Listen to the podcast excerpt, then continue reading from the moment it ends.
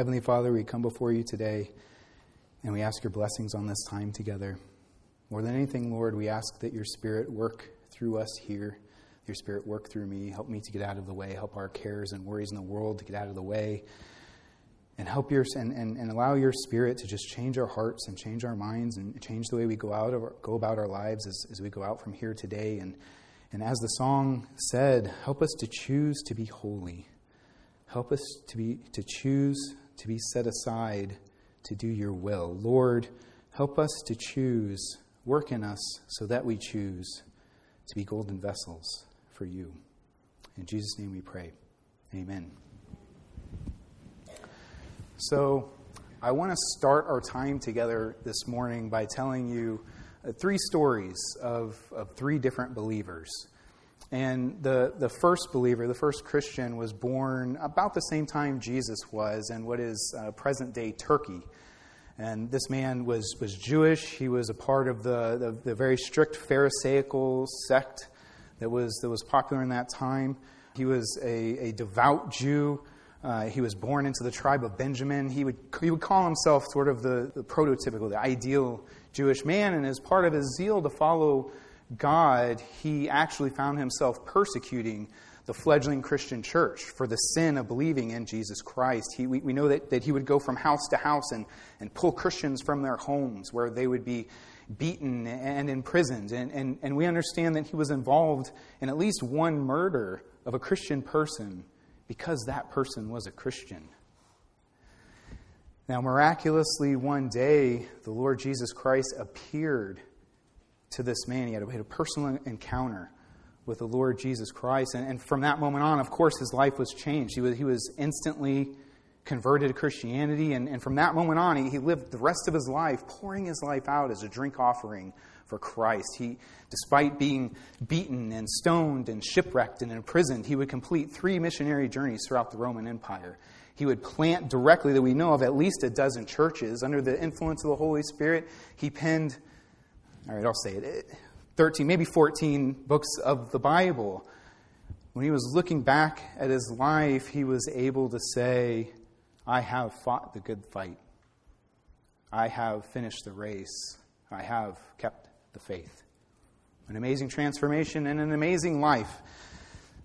And now I'll tell you about another believer. And, and this man was born actually not, not that long ago um, to a sort of a nominal Christian family, but, but as a kid, he, he never really knew Christ. And then as a youth and in college, he was tortured by ideas of faith and questions, ex- existential angst. He cried out to God at times, uh, but was never really willing to accept Christ as his Savior. But then God, in his infinite mercy, took this man abroad, and in the crucible of combat, he broke him. And when that man was brought to his knees, he was able to accept Jesus Christ as his Savior. Much like Paul, this man would say that he had a personal encounter with Jesus Christ. But unlike Paul, this man's the course of this man's life didn't change quite so dramatically. This man endeavored to live for Christ, but he often finds that the thorns and the deceitfulness of riches choke out the word in his life.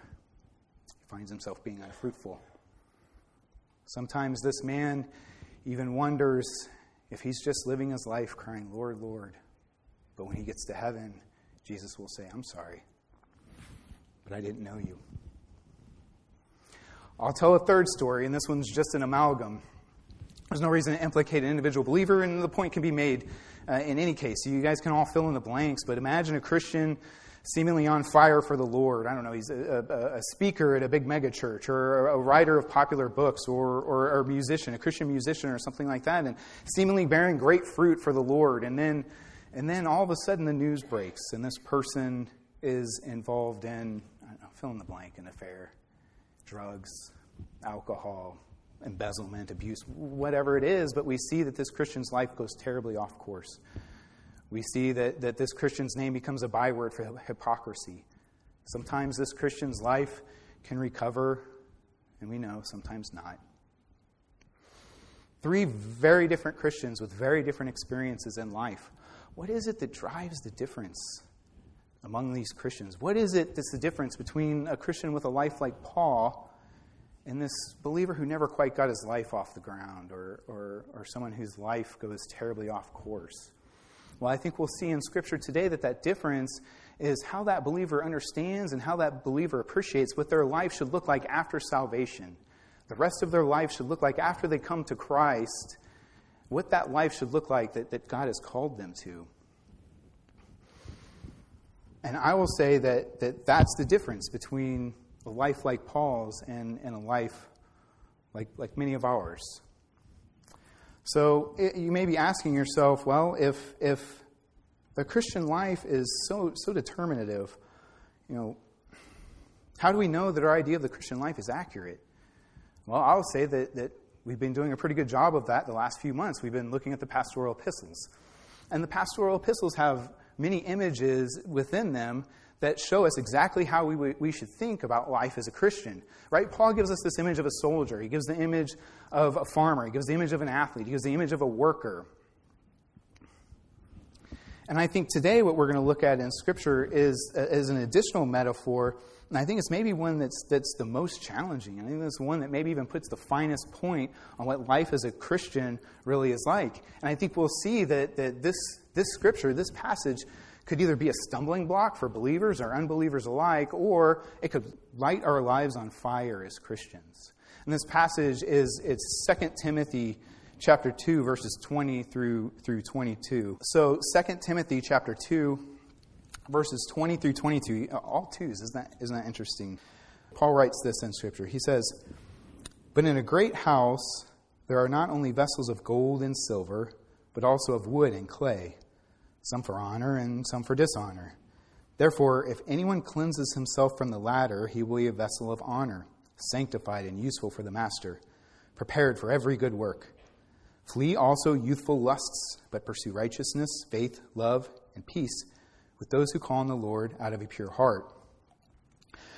So, having, having read the scripture, you might be thinking, wow, JR, that was, that was a pretty big windup for a pretty straightforward couple of verses. Um, it's about, you know, you got golden vessels, you got wooden vessels. To, you, obviously, you want to be a golden vessel. To do that, you, you flee lust. Like, uh, tell us how you flee lust in our lives, and let's go on, go on and go home and play football, right? Or, or watch football.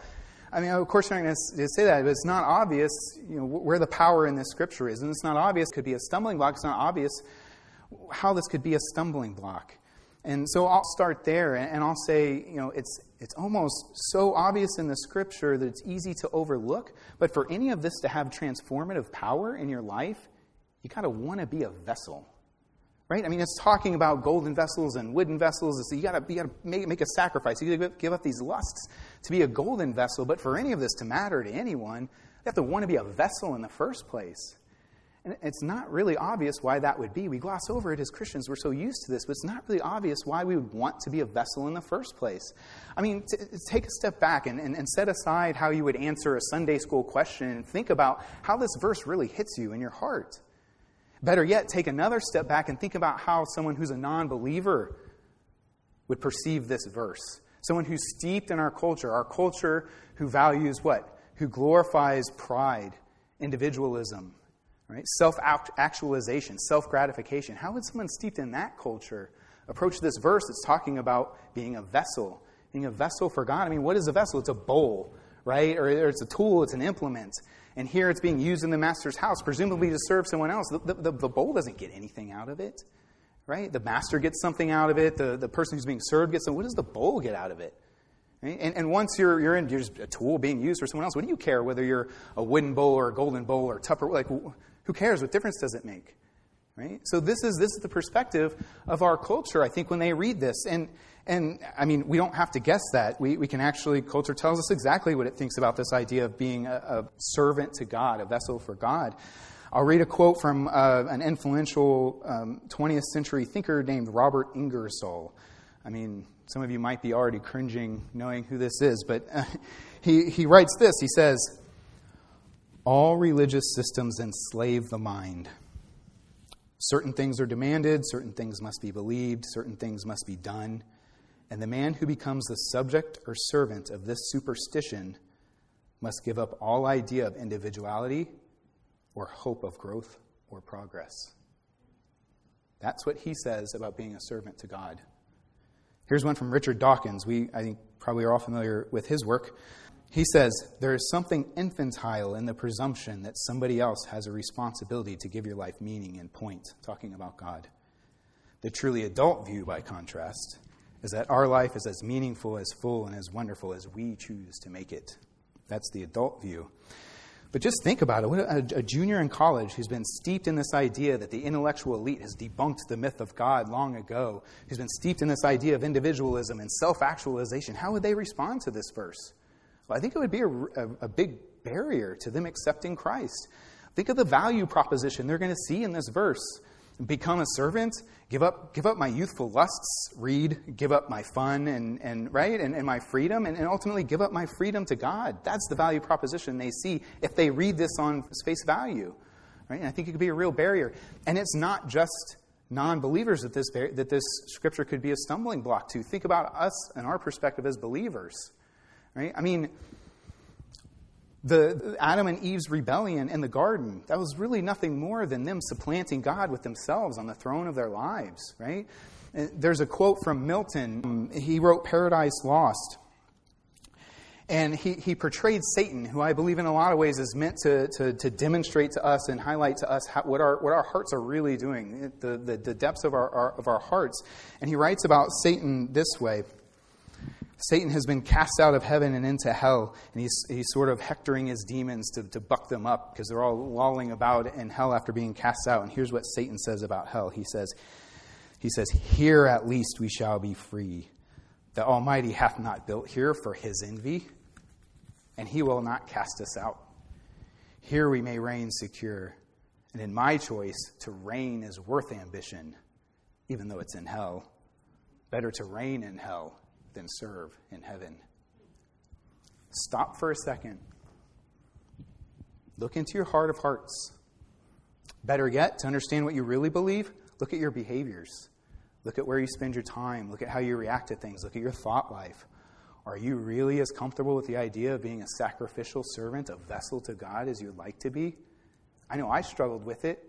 We've been going through the, the, the, the book of Second Timothy. Be a soldier? Yeah. You got it, man. Soldier, you got it. Yeah. An athlete? Let's get after it. A farmer? All right. I could be a farmer, a worker, okay, but a vessel? So if we're Christians, what do we do with our hearts when, when, we, when we hit a verse like this? Well, if you're anything like me, I'll tell you exactly what you do. You say, okay, I love God. I love Jesus. I'm so grateful to Him for what He's going to do. He's telling me here to be a vessel. I'm going to be a vessel. He's telling me to, to flee from lusts. I'm going to flee from lusts. Let's get after this thing. Okay, I'm going to write a list of what all the lusts are, right? I'm going, to, I'm going to memorize some scripture I can repeat as a mantra every time I'm tempted by this lust. I'm going to get an accountability partner and a check in schedule. How about an Excel spreadsheet, right? Let's get an Excel spreadsheet. Is anybody with me here as a reaction to something like this? No. No, no, no, no, no. I always wanted to pound on the pulpit. I worked that in there just for that. So thank you for that. But no, no, nothing I've said about how to understand this scripture is right. If you're an unbeliever and your response to this is, oh man, this sounds like such a buzzkill. This Jesus guy sounds great in the gospel. I can get on board with that. But, but give up my youthful lusts?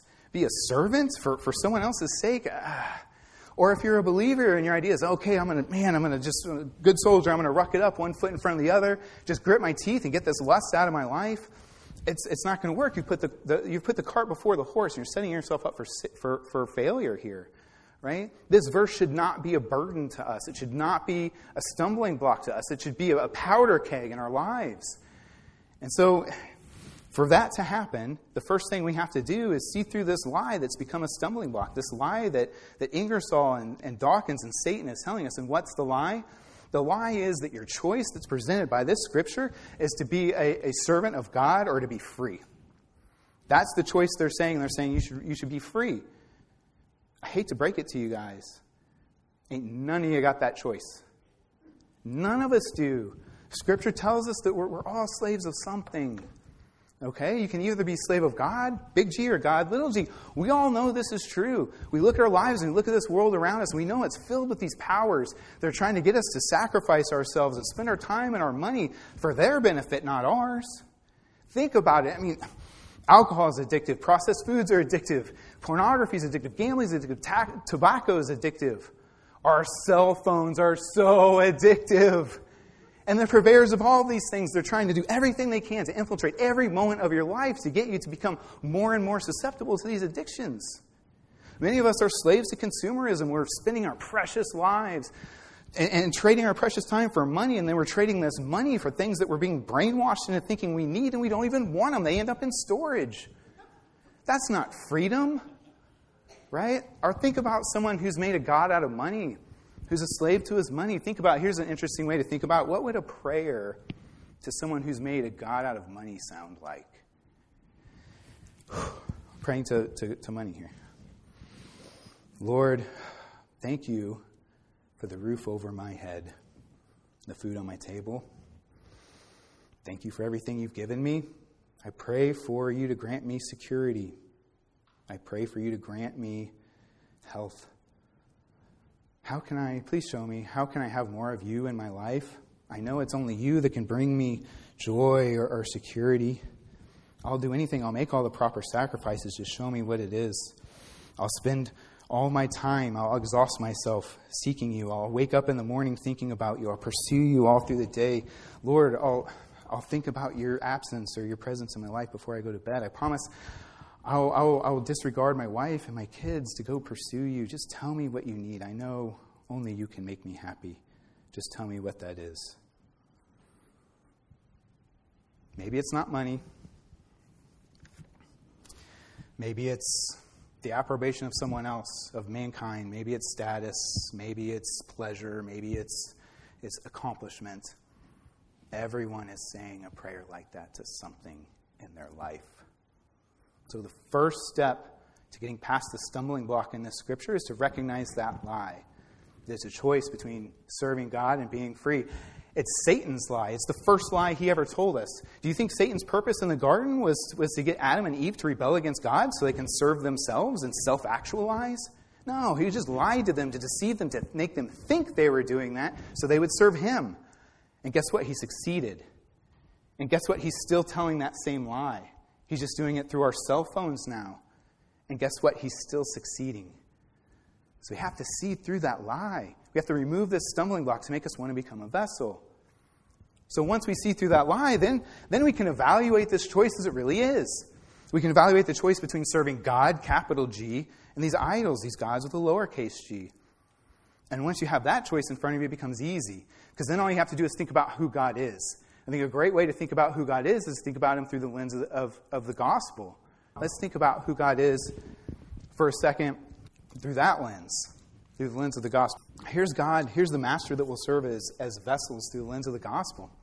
The God that I know is so perfect and so loving and so powerful that He created this entire universe for us for us to live with Him in perfect fellowship for all eternity. Our God is so perfect that when we rebelled against Him and sinned, because of His nature, because of His character, He couldn't be in fellowship with us.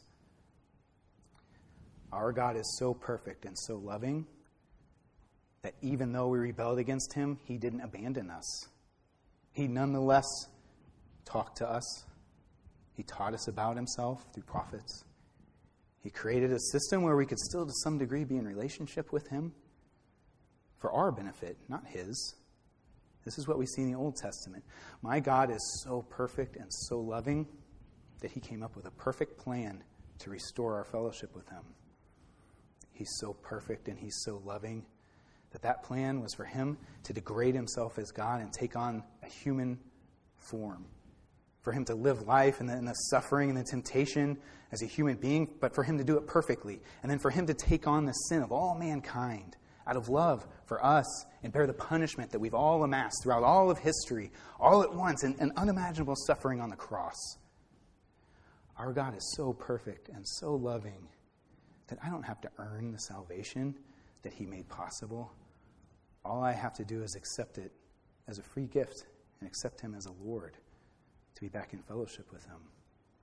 That's how perfect, that's how loving, that's how great, that's how amazing our God is. And when you think about Him that way, when you think about Him as a master in that way, you know all of a sudden that you're not going to serve Him out of fear or out of some sense of obligation or some desire for, for a reward or, or, or payment. You serve Him out of joy and out of gratitude and out of love. I mean, think about it. what what should our response be? Eh, our response should be like, God, I cannot believe you did this for me. You are so perfect. You are so loving. I cannot believe you are, you're, you're so amazing. I can't believe you care for me. Me, this tiny little pinch of clay, this thing that all I do is I offend you. I go about my life trying to serve myself when I should be serving you. God, I love you so much. God, w- show me what to do. Show, tell me anything. You want me to be a soldier? I'll be a soldier. You want me to be a farmer? I'll be a farmer. I love you so much. Just tell me what it is. Now you're ready to be a vessel. That's exactly where God wants us. He wants us to understand His love. He wants us to understand what His sacrifice for us means. And He wants us to, to seek to serve Him out of love and gratitude and joy. And once He has us in that place, what does He ask us to do? Just be a vessel. Just be a vessel. And now we all, I think, want a place where we want to do that. So, what does that mean? What does it mean to be a vessel? Well, the Greek word for vessel that's used here is I'm going to butcher this. Hopefully, there's Dan and John aren't even here. I don't think that's good. So they want to. I think it's it's skios. It's skyos is a Greek word, and and it can mean it's sort of it's sort of generic. It can mean uh, like how I've been using it, like a container, like a vessel, or it can also mean sort of like a tool or an implement or something like that. Some of your translations might might use that word.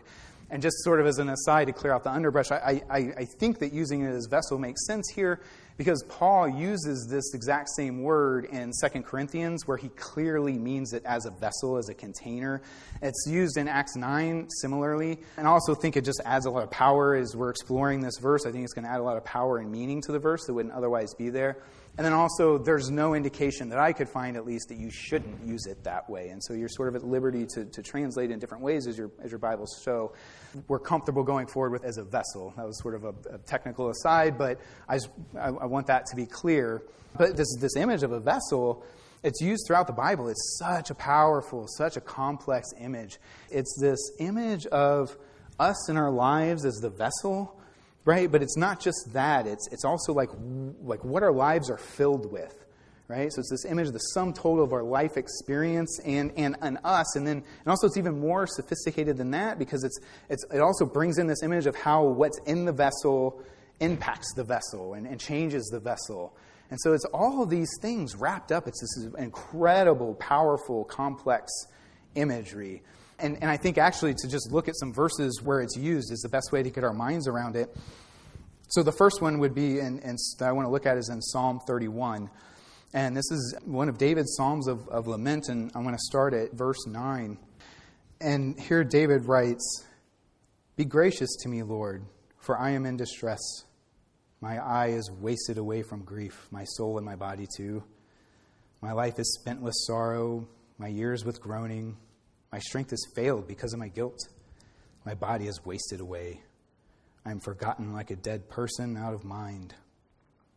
I am like a broken vessel.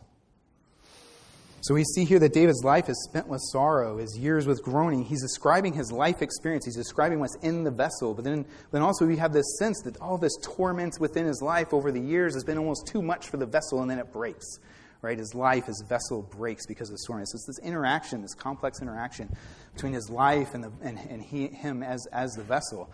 Another, so I think we're getting a sense of it. And another one that I think really is going to drive this home is 2 Corinthians chapter 4, verse 6.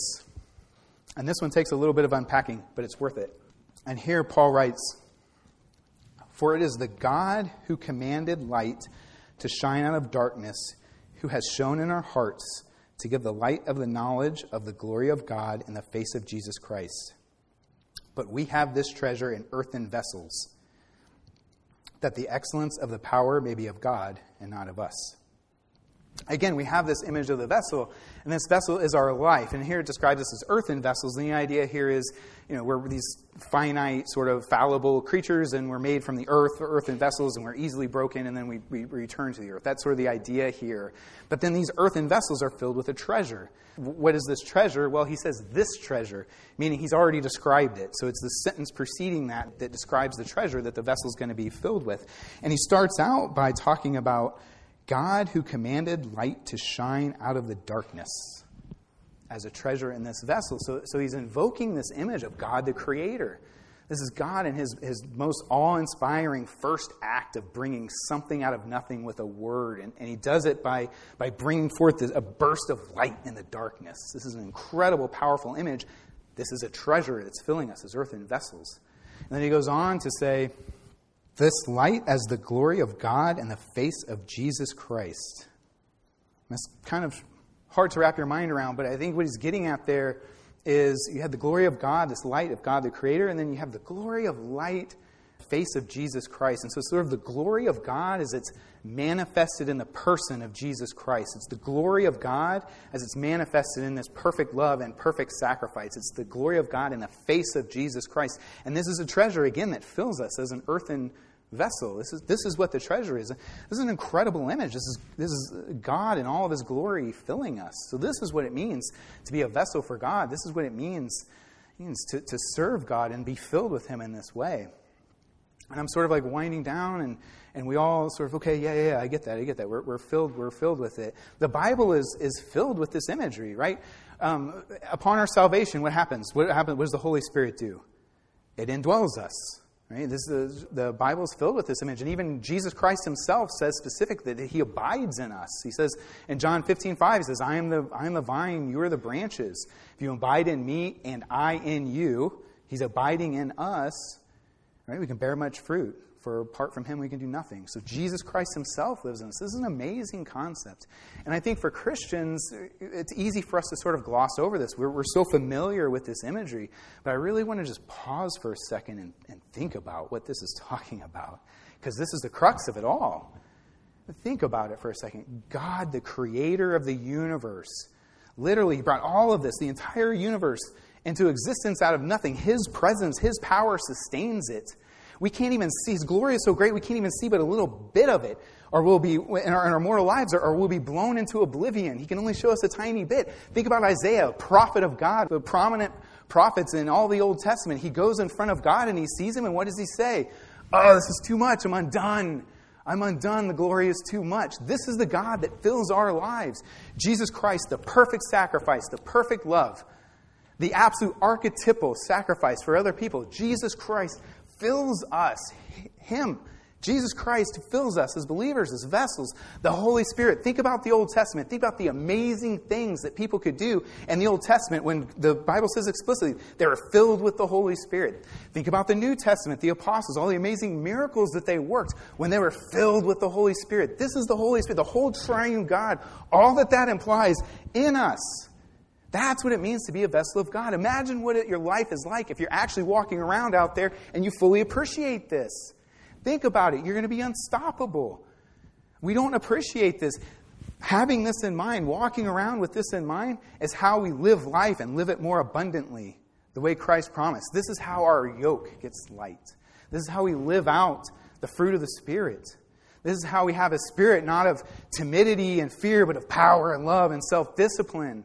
This is how we have the courage to go out, as it says here, and do every good work for the Lord in a world that hates us. It's having this power of God in us. It's not through us. This is what it means to be a vessel of God. This is what it means to be filled with God. Are you guys with me? This is amazing. Right? But there's a catch. right? All that's true, but there's a catch. If there wasn't a catch, there'd be no reason to write scripture about it, right? It would just happen and, and, and you'd never have to write about it, right? We'd all be living this every day. What's the catch? The catch is God is holy. We're not. God is perfect. We're not. Like I said when I was talking about the gospel, God is so perfect and holy that he can't coexist with sin or darkness or filth. Right? And so, how does that fit in with what we've just been talking about, about God filling our lives? That doesn't make any sense. Well, believe it or not, the image, the metaphor of a vessel has yet another layer that can help us understand this. And think about it a vessel is, has, has two characteristics. One, a vessel like our mortal lives is limited, it has limited space. Okay? And so now we can go back and think about those idols that we identified, those lowercase g gods that we identified earlier in the passage, and it makes sense here because we can call them something else. We can call, you know, greed, we can call lust, we could call a desire for power or status, we can call those youthful lusts, can't we? Right? Aren't all those things just the desires of our immature flesh before we mature as believers? And so, it, to the extent your life is filled with these things, the extent your vessel is filled with these things, there's no room left over for God. Right? That's why Paul tells us, flee from youthful lust. He's saying, make room for God to fill your vessel. Here's another thing that's true about vessels is whatever they're filled with impacts them, it changes them, it rubs off on them, it can stain them. Right? The same is true for us as vessels. Now look, we might tell ourselves that, you know, watching a, a, reality TV show is not really that big of a deal, it's just entertainment. But do you really think that filling your lives with hours and hours of things that are negative, the things that portrayals of people who are, who are, drunk and bitter against each other and spending unearned wealth, you think those things aren't going to impact you? Right? You're like clockwork oranging ourselves with these images every day, and we think it's not going to change our lives. The same thing with, with, the, with the limited room in your vessel. Look, for every minute that you spend half drunk on the TV watching some garbage on Netflix, that's a minute that you're not serving God and you're not filled with the Holy Spirit. Just look at what Paul tells us in Ephesians. He says what? He says, Don't be drunk on wine. This is dissipation, meaning, waste, but instead, be filled with the Holy Spirit. Paul's explicitly telling us that, that giving in to youthful lusts and being filled with the Holy Spirit are mutually exclusive, right? So, to the extent we're filling our lives with these idols, and, and to the extent that we're corrupting our vessel so that God doesn't want to touch it, that's the extent to which we're not living, living a life filled with God. And to be, I guess, to, to be clear after having said all of this, what Paul's not talking about here is he's not talking about losing our salvation because of these things. These, these vessels are in, are in the master's house, right? These are saved individuals. You're not going to lose your salvation. That's not what he's talking about here. What he's talking about here is the extent to which we're living the life empowered by God and his presence in us that God wants us to live. In other words, he's asking us, how much God do you want in your life? If you go to the, to the ocean with a thimble, you're going to get a thimble full of the ocean. And Paul's asking us, what do we want to go to the ocean with? What's your, what's your vessel that you're going to go to the ocean with? Right? So, with all of these things in mind, like debunked the lie, right? We've, we've removed the, the stumbling block, right? And so we've understood so that we know what's the choice. The choice is between serving God and serving, you know, idols or, or youthful lusts. So we know that's our true choice. We, we thought about through the lens of the gospel how amazing of a master God is, and so we chose, yes, we want to be vessels. We want to serve him because we love him so much. Right? And then now we're talking about what? We want to be golden vessels. We don't want to be earthen vessels. We want to be golden vessels that can be filled with Holy, the Holy Spirit and have so much, so much room for Him and, and that He has the ability to fill us because, because we're sanctified, exactly as Paul says here. So, how do, you, how do you go about doing that? Right? I mean, this all sounds awesome and we're all convicted here, I'm sure, but when you walk out the door the rest of this afternoon, what does that look like? Or the rest of this week, or God forbid, like Monday morning? Like, like what does that look like? Well, I'll say the, the first thing that you want to do is you want to go back to the beginning. The, the first thing we talked about, what was the first thing? It was like you go to want to be a vessel, and you want to be a vessel because you understand the gospel and what it means for you. Right? And so I'll start if you're uh, if you're not a believer yet, if you're not saved yet, your first and only task here is to think about who God is and what his sacrifice means for you from, from what we've talked about today, and to read more about that in the Bible and to think about that and how amazing God is and how amazing his love is and, and, and how important that decision is. And so that's your first and only task if you're unsaved. And if you need help working through all those things, I'm sure talk to anyone in this congregation. They're going to be absolutely, absolutely honored to walk through that journey with you, to, to, to walk beside you on that journey. All right, so if you're an unbeliever, that's the first. If you're not a believer, that's the first thing you should do. For us believers, look, I mean, God, Jesus knew that we were fallible, and, and He knew that we would need to be reminded of this. This is why He instituted the Lord's Supper, because He knows that we need constant, one of the reasons, He knows that we need constant reminders of how powerful the gospel is in our lives, or we're going to forget, because that's what we do. Right? And so I'm going to turn this into a shame, shameless plug for the breaking of bread service. I love this service, but it's, it's our communion. It's what we're commanded to do. And, it's, and that's all we do there is think about Christ's sacrifice for us and be reminded of how important that is and to, to renew that first love and our gratitude for that. And then from there, we go out into the world with that, with that gratitude first and foremost in our minds. And so that's the first thing that we need to do is to, is to, to want to be vessels. And then you can talk about, well, you know, how do you get rid of the youthful lusts? How do you, how do you sanctify your life? And, and obviously, sanctification is, we could talk forever about that. But I will say the first thing is, again, don't go back to what, sort of my first reaction was to this, which is to, to, to turn this into, to turn it into an act of willpower. Right? We all know that acts of, you know, it's, of course it's important to, to, to repent and to do, you know, muster your will to and turn away from sin and to, you know, invite the Holy Spirit in to work with you to sanctify your life and all those things. Of course those things are important, but you can't just see it as an act of willpower. You're just going to grit your teeth and get the sin out of your life. That's, that's setting yourself up for failure, I think. I think, again, what you need to do is, is approach this from, from the perspective of one, being grateful to Christ, like see step one, and then also this, this idea that's become enamored with this image of what your life could look like if you're filled with God, if you're a vessel, a golden vessel for God, right? And become so energized by that as an image that you're so excited about that that you, you literally just can't stand the idea of anything getting in the way of that. It's not that you're gritting your teeth. I really want to do this lustful thing, but I know I'm not supposed to, so I'm going to, I'm to do whatever I need to do. Not do. It's not that. It's that, gosh, I couldn't stand to do that because I have this image of Christ in my life with Christ in mind that just makes it absolutely repugnant to me to even think about doing whatever this thing in your life is. I think that's the, the first order way to go about getting lust out of your life. I think I have time to, to give you one more tool. Because, uh, look, I, I understand maybe we're all convicted here at this point, but it's really easy for a guy just to stand up here and be like, okay, guys, what you need to do is go, go get enamored with this concept. Right? Like, how do you go get enamored with a concept? Right? Well, of course, we've like started doing it now, like appreciating what all this really means. We're, we're getting rid of lies in our lives and, and, and all those things. But I'll give you, I'll give you a really quick tool that could help you do this, and that's it's a writing exercise. Okay, and, and look, don't roll your, roll your eyes. It's a writing exercise. It's powerful. Just, just try it. I wish John were here. He would endorse this, I'm sure. But basically, sit down, and I'll, I'll say this really quickly, but just sit down, get a couple hours by yourself. Sabbath is great for this. Just sit down and think through what we've just talked about and identify some of the idols, some of the gods in your life aside from Jesus. Right? And that won't take long if you've been a believer for any amount of time to almost to ask the question is to answer it. We all know what these things are. And once you have this list, I want you, here's the writing exercise. I want you to sit down and just take a few minutes, just free flow writing. Don't edit it. You'll never show it to anybody. It's really just about thinking through it. Write two futures for yourself. Write one future and use your imagination where you've wholly given yourself to these youthful lusts, where these gods have taken complete control of your life. Right? Write that just for a few minutes. Okay?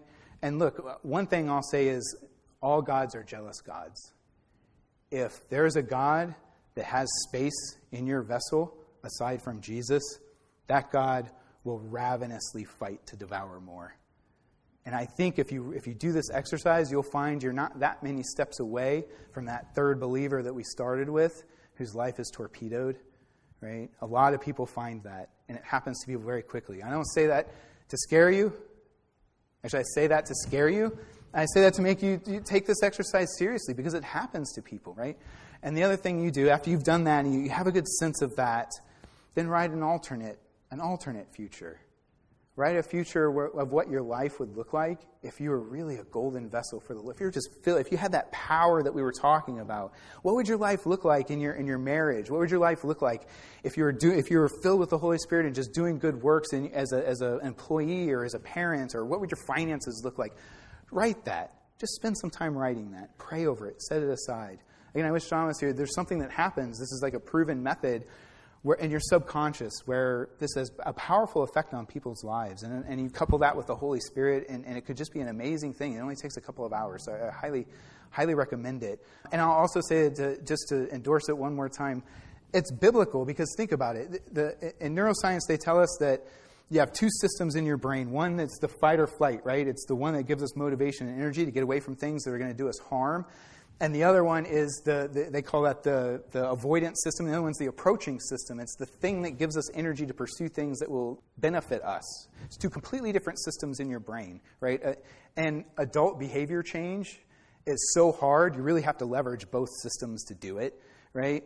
And I'm talking about neuroscience here, but, but what does Paul tell us to do here?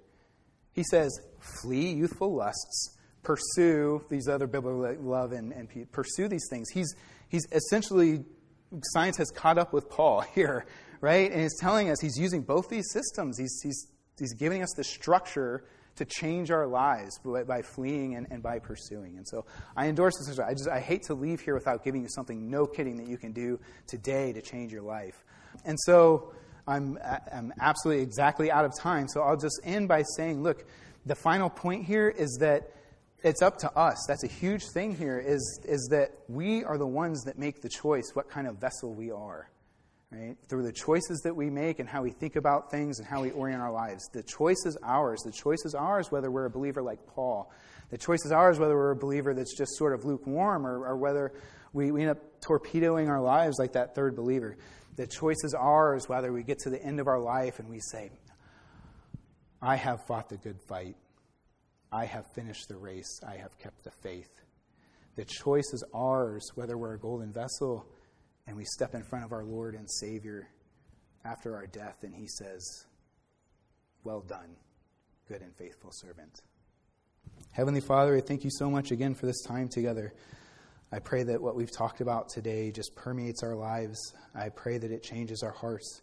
I pray that we have the strength and the clarity and, and the desire to be a vessel for you and to be a golden vessel. And we just pray for lives as we go out of here that serve you and love those around us and just, and just absolutely change lives from your word. We pray for your spirit to work here and pray for all of us as we go about our weeks.